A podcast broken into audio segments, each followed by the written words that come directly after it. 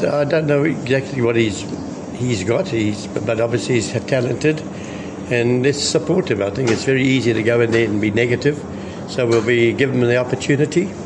Um, if he wants some help and things like that, I'd be only too pleased to to get involved with him. But that's the decision of the coaches. Some good players like we had before, like the Jomos, like the Ace, like the Dr. Khumalo, like the Shoes Moshoeu. That's what we need.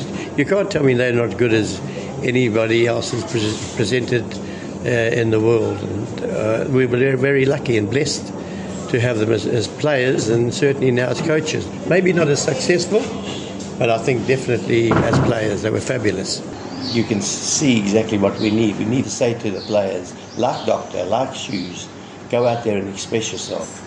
Go out there and play to your ability. You don't want to be standing next to you and say, do this, do that, do that. I take, take the player and I say, go out there and express yourself.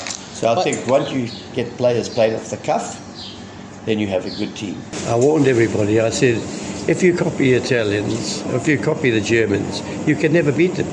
But if you play to the style that we had, and we had this particular style, and we, we could have nurtured that and, and presented what we thought was the way to play football in the world. But unfortunately, it never. I think that the influence of not that he was a friend of mine, of Ted Dumitru, um, I think it was negative in different ways, and, and we should have made sure that we uh, went out and coached the right way. And I think the right way was to build on from what we did in 1996.